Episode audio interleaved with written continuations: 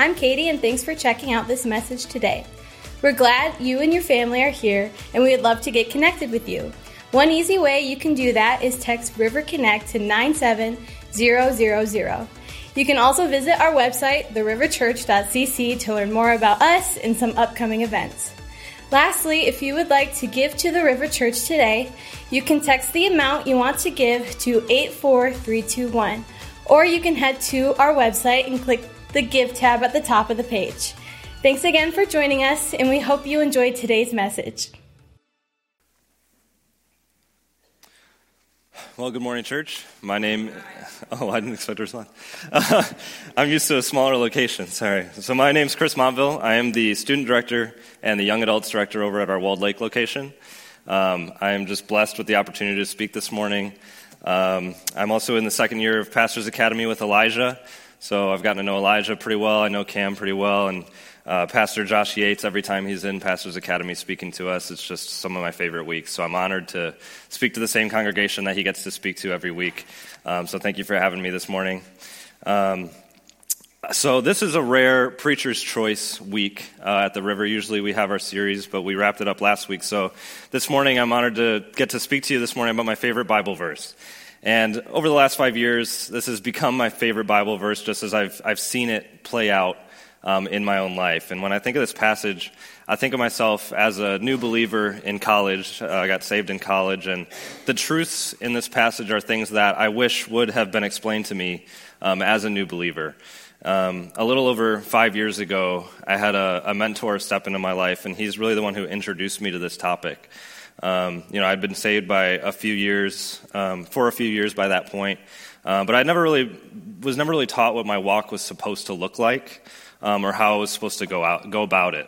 And I think that this passage gives us something real and tangible to hold on to when it comes to actually walking out our faith. You know, our faith is not just a one-time event where we get saved and we just kind of do our best to not sin anymore and that's it, right? But what's actually happening to us? Why do we do that? And what's happening to us when we go throughout our walk? And I think this passage paints such a beautiful picture of our walk with Christ. And having walked with him for a little over a decade now, I can look back and I can see this passage in action. So if you know Jesus as your Savior this morning, I hope that this encourages you, that you'd be able to look back and see biblically how God has been moving and shaping you in your life. And if you can't, then I hope that this process can start for you today. And if you're in here this morning and you don't know Jesus as your Savior, I want you to know that following Jesus will change your life, and I hope to show you how that will happen this morning. And notice I say how and not if, because following Jesus will absolutely change your life. So our main passage we're going to focus on is 2 Corinthians chapter 3, verse 18. So if you have a Bible, you can turn to 2 Corinthians 3. That's where our main focus is going to be. I do want to let you know, since this passage is not just a one-off reference, it's very thick. And there's a lot of cross-references all throughout Scripture, so I'm going to be kind of jumping around to a lot of Scripture, but don't worry about flipping everywhere. The verses will be on the screen, but just wanted to let you know that I'll be going through a lot of Scripture this morning. There's also one more disclaimer to this message, and that's that I'm going to be saying a lot of challenging things this morning, and I want you to know that I'm right there with you in that, and so I don't want anything I say this morning to come off as me trying to sound more holy or anything like that, but I just want to talk about what Scripture says and what we're called to, and so I'm right there with you in that fight, and so I just want that to be known before we go into any of this. So I'm going to pray, and then we'll dive into the Scripture together. Lord, thank you for this morning. Thank you for your word and the truths in it. I pray that you would allow your word to speak to us this morning, that your Holy Spirit would move in me to help speak the truth and in all of our hearts to hear the truth, God. And I pray that you would do a work this morning and that we would just keep our eyes on you and seek you more and more wholeheartedly in our walk. In Jesus' name, amen. So while this message is going to focus on verse 18, we're going to start by reading verses 12 through 18 for some additional context that leads up to that verse. So starting in verse 12 in 2 Corinthians 3. Since we have such a hope, we are very bold, not like Moses, who would put a veil over his face so that the Israelites might not gaze at the outcome of what was being brought to an end. But their minds were hardened. For to this day, when they read the Old Covenant, the same veil remains unlifted, because only through Christ is it taken away. Yes, to this day, whenever Moses is read, a veil lies over their hearts. But when one turns to the Lord, the veil is removed. Now the Lord is the Spirit, and where the Spirit of the Lord is, there is freedom. And here's our key verse. And we all, with unveiled face, beholding the glory of the Lord, are being transformed into the same image from one degree of glory to another, for this comes from the Lord, who is the Spirit. So I want to start by kind of laying some initial context and groundwork for understanding this passage before we dig too into it. So Paul compares the Old Covenant to the New Covenant in this chapter quite a lot. So that's what he's talking about in verse 12, where he says, since we have such a hope. So the hope that he's talking about there is the new covenant. So first thing I want to do is just to define covenant, right? It's kind of a churchy word that kind of goes over our heads sometimes. But the covenant simply just means an agreement or the terms of a relationship. So what is the old covenant? What are the old terms? It's the law that's given through Moses. And the new covenant is the gospel. And we'll define that in a moment. So let's break this down. In verse 13, it talks about the veil Moses would put over his face. So let's understand the context here, and we'll bring it back full circle. So verse 13 says, not like Moses, who would put a veil over his face so that the Israelites might not gaze at the outcome of what was being brought to an end.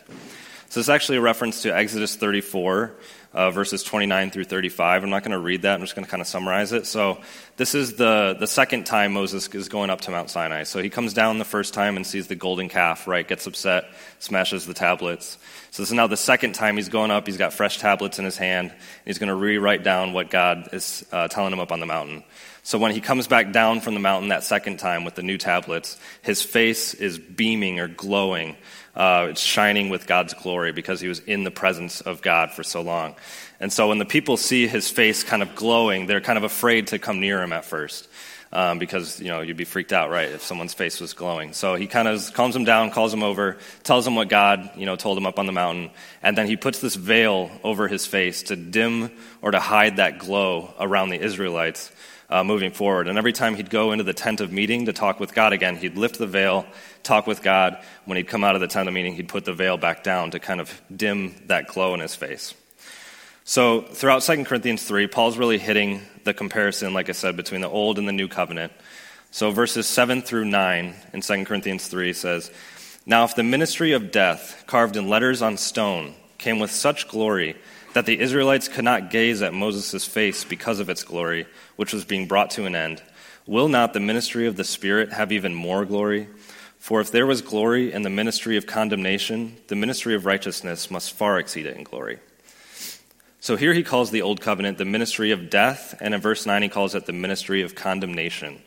Why does he use those words? Romans 7:7 says, yet if it had not been for the law, I would not have known sin, for I would not have known what it is to covet if the law had not said, you shall not covet. Romans 4:15, for the law brings wrath, but where there is no law, there is no transgression. And just a couple verses earlier in 2 Corinthians 3, verses 5 and 6 say, not that we are sufficient in ourselves to claim anything as coming from us, but our sufficiency is from God, who has made us sufficient to be ministers of a new covenant, not of the letter, but of the Spirit. For the letter kills, but the Spirit gives life. So what are these three verses saying? They're simply saying that we can't live up to the law.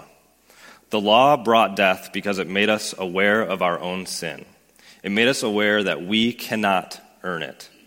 We can't earn salvation for ourselves, and the law just points out our sinful flesh. But don't get it wrong, because the Bible says the law is good. Romans 7:12 says the law is holy and the commandment is holy and righteous and good. But the next verse in Romans 7 clarifies. Verse 13 says, did that which is good, the law, then bring death to me? By no means. It was sin producing death in me through what is good, in order that sin might be shown to be sin. So all that the old covenant has to offer us is awareness that we can't earn God's favor. We can't do it, and we can't live up to his standard. So what about the new covenant? Back to 2 Corinthians 3, verses 8 and 9. Will not the ministry of the Spirit, the new covenant, have even more glory? For if there was glory in the ministry of condemnation, the old covenant, The ministry of righteousness, the new covenant, must far exceed it in glory. So ministry of the Spirit and ministry of righteousness are what he calls the new covenant here. And the Jews knew that a new covenant was coming. This wouldn't have been a new concept for them because the Old Testament prophesies about it.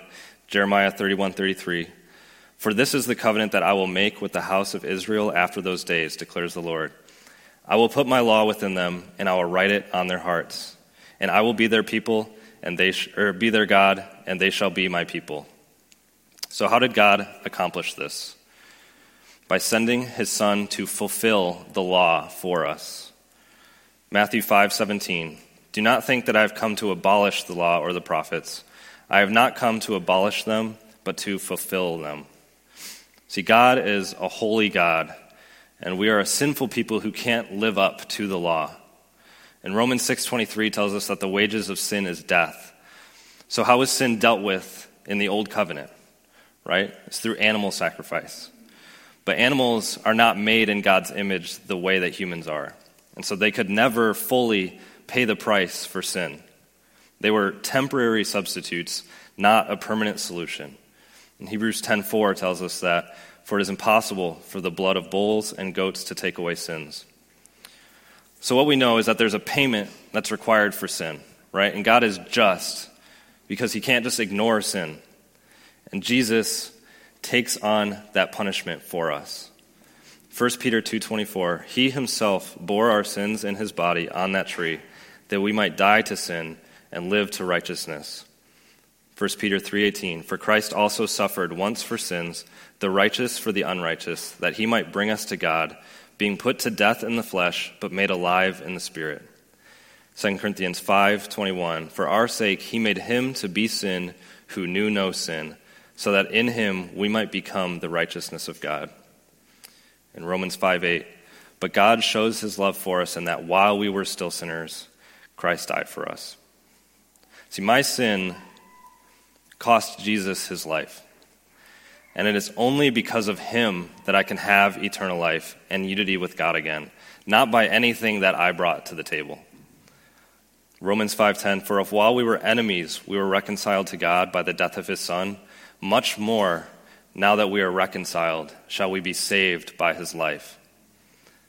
This is the new covenant. Luke 22:20, we just took communion.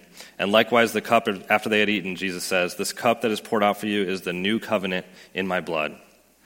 So the new covenant is Jesus' blood shed for us for the forgiveness of sins. See, God did what we couldn't do. So let's remember what covenant means, right? It's the agreement or the terms of a relationship. So what are the terms of my relationship with God in this new covenant?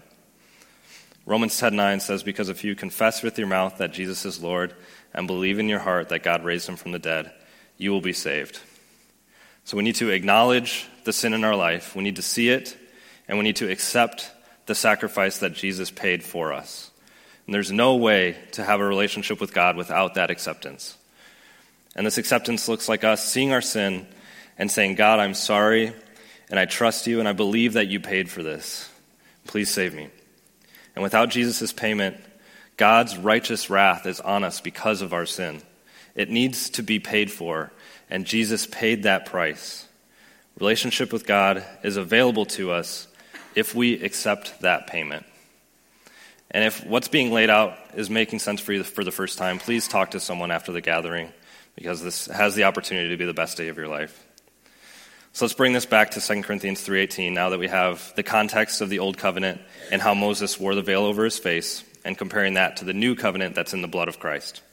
So verse 18 starts by saying this, "And we all with unveiled face."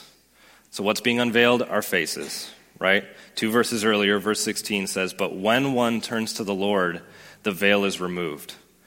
So when we turn to the Lord and follow him, he opens our eyes to a whole new reality, right? The real reality, where we see things as they are. We see Jesus as King and the real brokenness that our sin creates. See, our eyes are opened to see Jesus. So how does this vision affect us, right? You see, the verb in verse 18 that's used for unveiled is in the perfect passive tense. So what that means is that it describes a completed verbal action that occurred in the past, but which produced a state of being or a result that exists in the present. So let's simplify that. It simply means that the work is done, but it's producing a current state in you. So what should we be doing in this current state? Let's read the next part of the verse, verse 18. And we all, with unveiled face, beholding the glory of the Lord. So what are we beholding? Glory. And whose glory? Of the Lord. We keep our eyes on the Lord. This word beholding in the Greek is related to looking in a mirror, which points back to Paul's previous letter to the Corinthians. 1 Corinthians 13:12 says, "For now we see in a mirror dimly, but then face to face. Now I know in part, then I shall know fully, even as I have been fully known." So we're looking into this mirror, which is hard to see in on this side of eternity right now, but we're trying to see the Lord. But the fact that it's hard to see or that it's dim doesn't mean that we can't see Jesus. It just means that it's harder to. And Jesus himself wanted us to behold his glory when he was praying in the garden. John 17:24 says, "Father, I desire that they also, whom you have given me, may be with me where I am, to see my glory that you have given me, because you loved me before the foundation of the world." You see, Jesus wants us to pursue him intimately. And the idea of spiritual warfare, I think, carries a lot of weight. And we generally think of the most intense situations of it or serious situations of it, like exorcisms and stuff like that.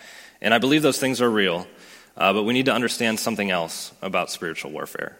And that's that it is happening in your daily walk, every day. And I'm not saying that we all need to go get an exorcism performed on us, but what I am saying is spiritual warfare looks like this, right? It's you know you should read your Bible, but you want to watch Netflix instead. You're reading your Bible, and you're getting distracted while you're trying to focus, right? It's your fleshly desire trying to convince you that you don't need to spend time with God today.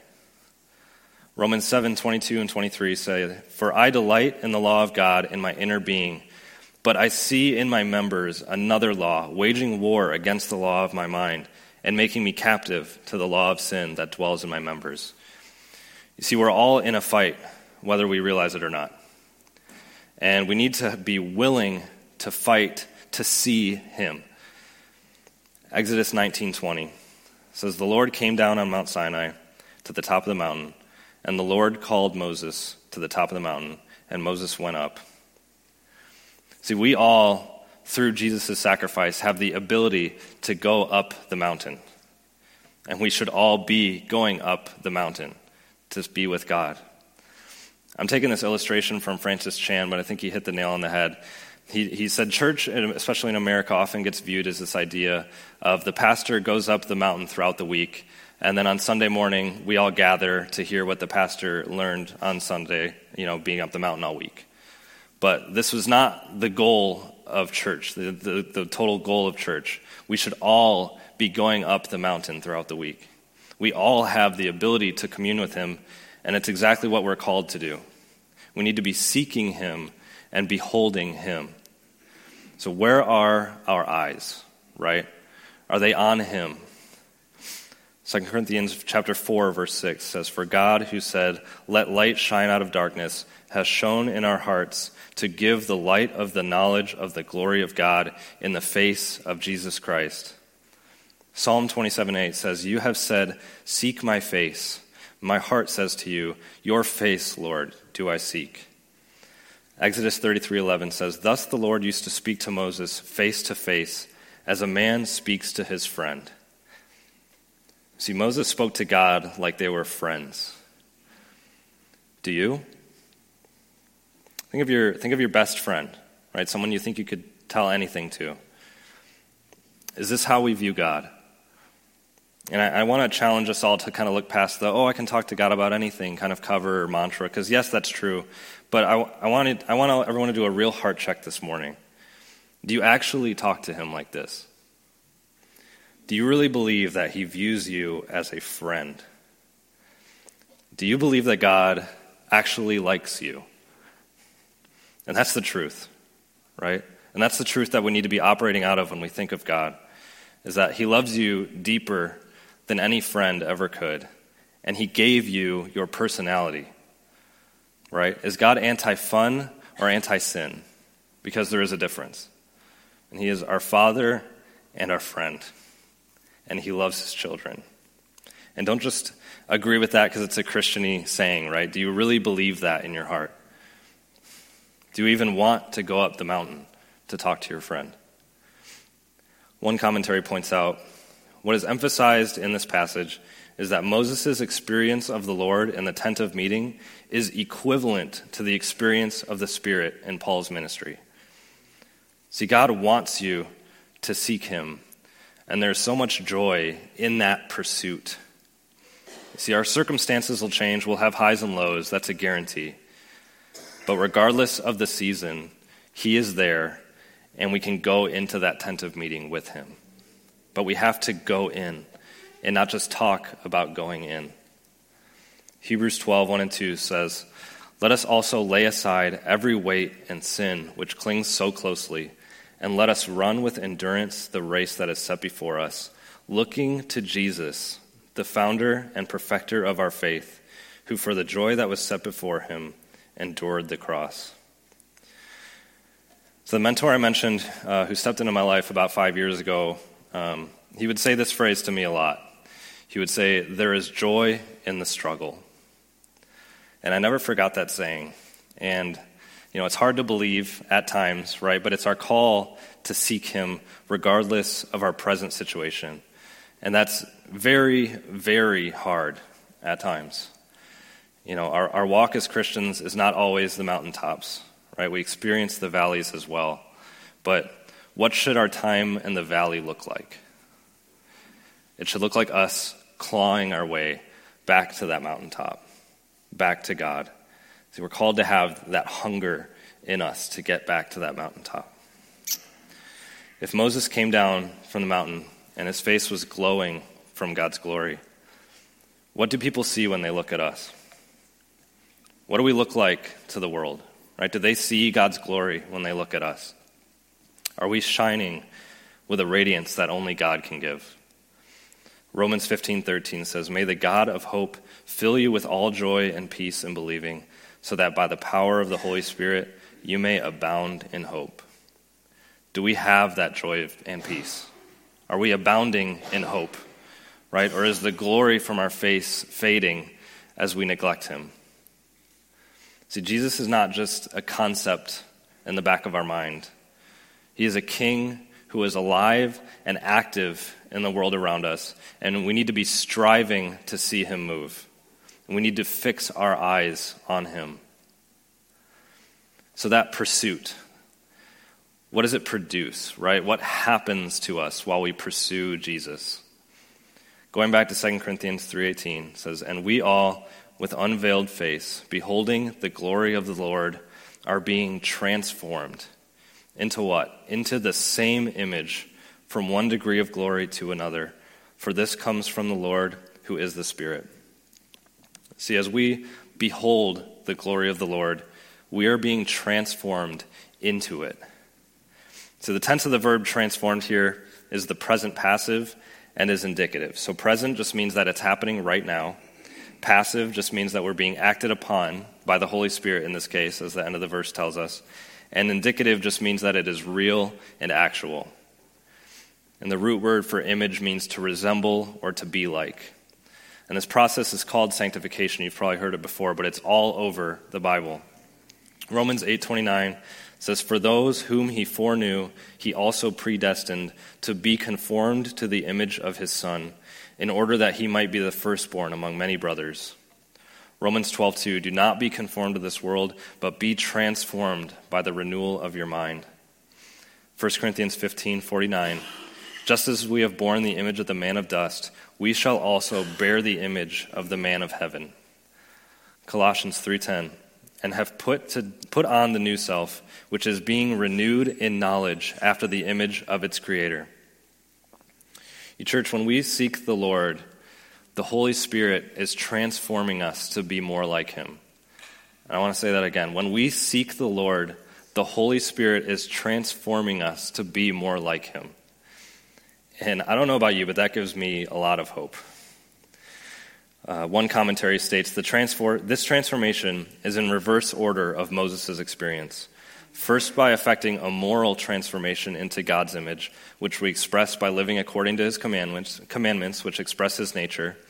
And that moral change is progressive, so that willing exposure to the sunlight of God's presence, being intentional with our pursuit, will burn his image ever deeper into our character and will.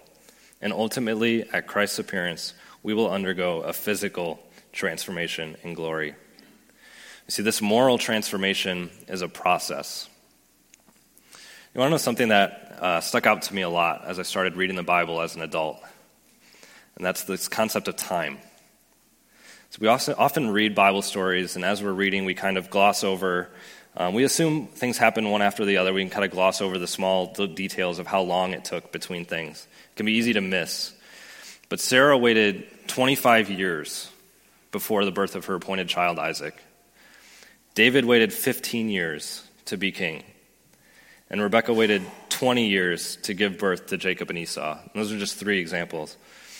John 16:20-22 says, "Truly," this is Jesus speaking, "Truly, truly, I say to you, you will weep and lament, but the world will rejoice. You will be sorrowful, but your sorrow will turn into joy. When a woman is giving birth, she has sorrow because her hour has come. But when she has delivered the baby, she no longer remembers the anguish for joy that a human being has been born into the world. So also, you have sorrow now, but I will see you again, and your hearts will rejoice, and no one will take your joy from you." Lamentations 3:25, "The Lord is good to those who wait for him, to the soul who seeks him." So there are no silver bullets in sanctification. It is all a process. There's lyrics to a song that I like that say, we are sanctified by suffering. And Christianity offers a real hope through suffering. It promises that it's not in vain. And it's hard to keep our eyes on him during it, absolutely. But that is where the growth is. It is in that process. Pastor Louis Giglio put it this way. He said, God wants to do something in you so that he can set you up to do something through you, now and in the future. And this transformation is part of the reason you were saved. Ephesians 2:10 says, "We are his workmanship, created in Christ Jesus for good works, which God prepared beforehand, that we should walk in them." And there's more lyrics from a different song that I like that say, "Salvation is free, but transformation will cost you everything." And I didn't understand what that was trying to say for a very long time. See, when I was in college, a lot of the verbiage I heard was, you're free in Christ, right? When I got saved and was told I'm free, that was great. However, I came down from that kind of initial high after a couple weeks, right, and took a look around at my life, and I thought, I don't feel free, right? I still wanted to sin, right? Why did I still want to sin? I thought I was free. And there's a couple things I learned from that. The first thing I learned was that how I feel does not change the truth. However, I also did not fully understand the truth. I didn't understand that temptation does not go away, right? Your flesh does not just go away. And I don't know about you, but my flesh is very loud. However, the key to this entire process is this. It's that you are free in Christ. This does not mean that life will be easy, but it means that you have the ability to deny your flesh through the power of the Holy Spirit. I want to say that again. You are free in Christ. It does not mean that life will be easy, but it means that you have the ability to deny your flesh through the power of the Holy Spirit. See, Jesus won the war. He rose from the dead, defeating sin. It's over. And the only power it has left is the power that you give it. And did you ever notice that when Jesus, when he's in the wilderness for 40 days, getting tempted by the devil, he can't actually make him do anything. The devil can't make you do anything, but he can try and convince you of what you should or shouldn't do. So what do we do when temptation comes, right? We seek him. We look up. Even when we don't know when it will end, we trust him that it will. And if we fail, we get back up and keep seeking after him by his grace alone. There is joy in the struggle. And there's one more key piece to this whole equation, and that's the church. See, God uses the church to transform your heart. Proverbs 27:17, I think we've all heard it. Iron sharpens iron, and one man sharpens another. So what happens is when we get saved, we're on fire for the Lord. But that glory shining in our face often fades as we stop fighting for it, and it will fade. We need to be a part of picking each other's heads up. 2 Corinthians 3:18 is my favorite verse because I've experienced it. It gave me a depth to my relationship with Jesus that I needed to get me through difficult times. It helped me understand my freedom in Christ, and it's an aspect of our Christian faith that I wish more people talked about because I think it's huge. So the mentor that I've referenced 3 times now walked me through some of the hardest things I've struggled with in my life up to this point. And my heart is filled with gratitude towards him, but he always told me repeatedly, he said, "I'm just another beggar pointing to where the bread is." And that's what the church should look like. So let's be a church that looks up. I'm going to end with a quote from AJ Gossip, and I think this quote is just amazing, so I want to let it sit. He asks, "Do you believe a day is coming, really coming, when you will stand before the throne of God, and the angels will whisper together and say, 'How like Christ he is'?" And that is not easy to believe, and yet not to believe it is blasphemy. For that, not less than that, is what Christ promises. Let's pray. God, thank you for your word. Thank you for the work that you do in our lives. God, we know that you work in our lives. I pray this morning that we would see it, that we would acknowledge it, that we would be willing to lay down every desire that we have at your feet and have faith. Have the faith that you call us to have. God, thank you for saving us. Thank you for what your son did on the cross. I pray that we would just grow more and more deeply in love with you in our walk with you. In Jesus' name.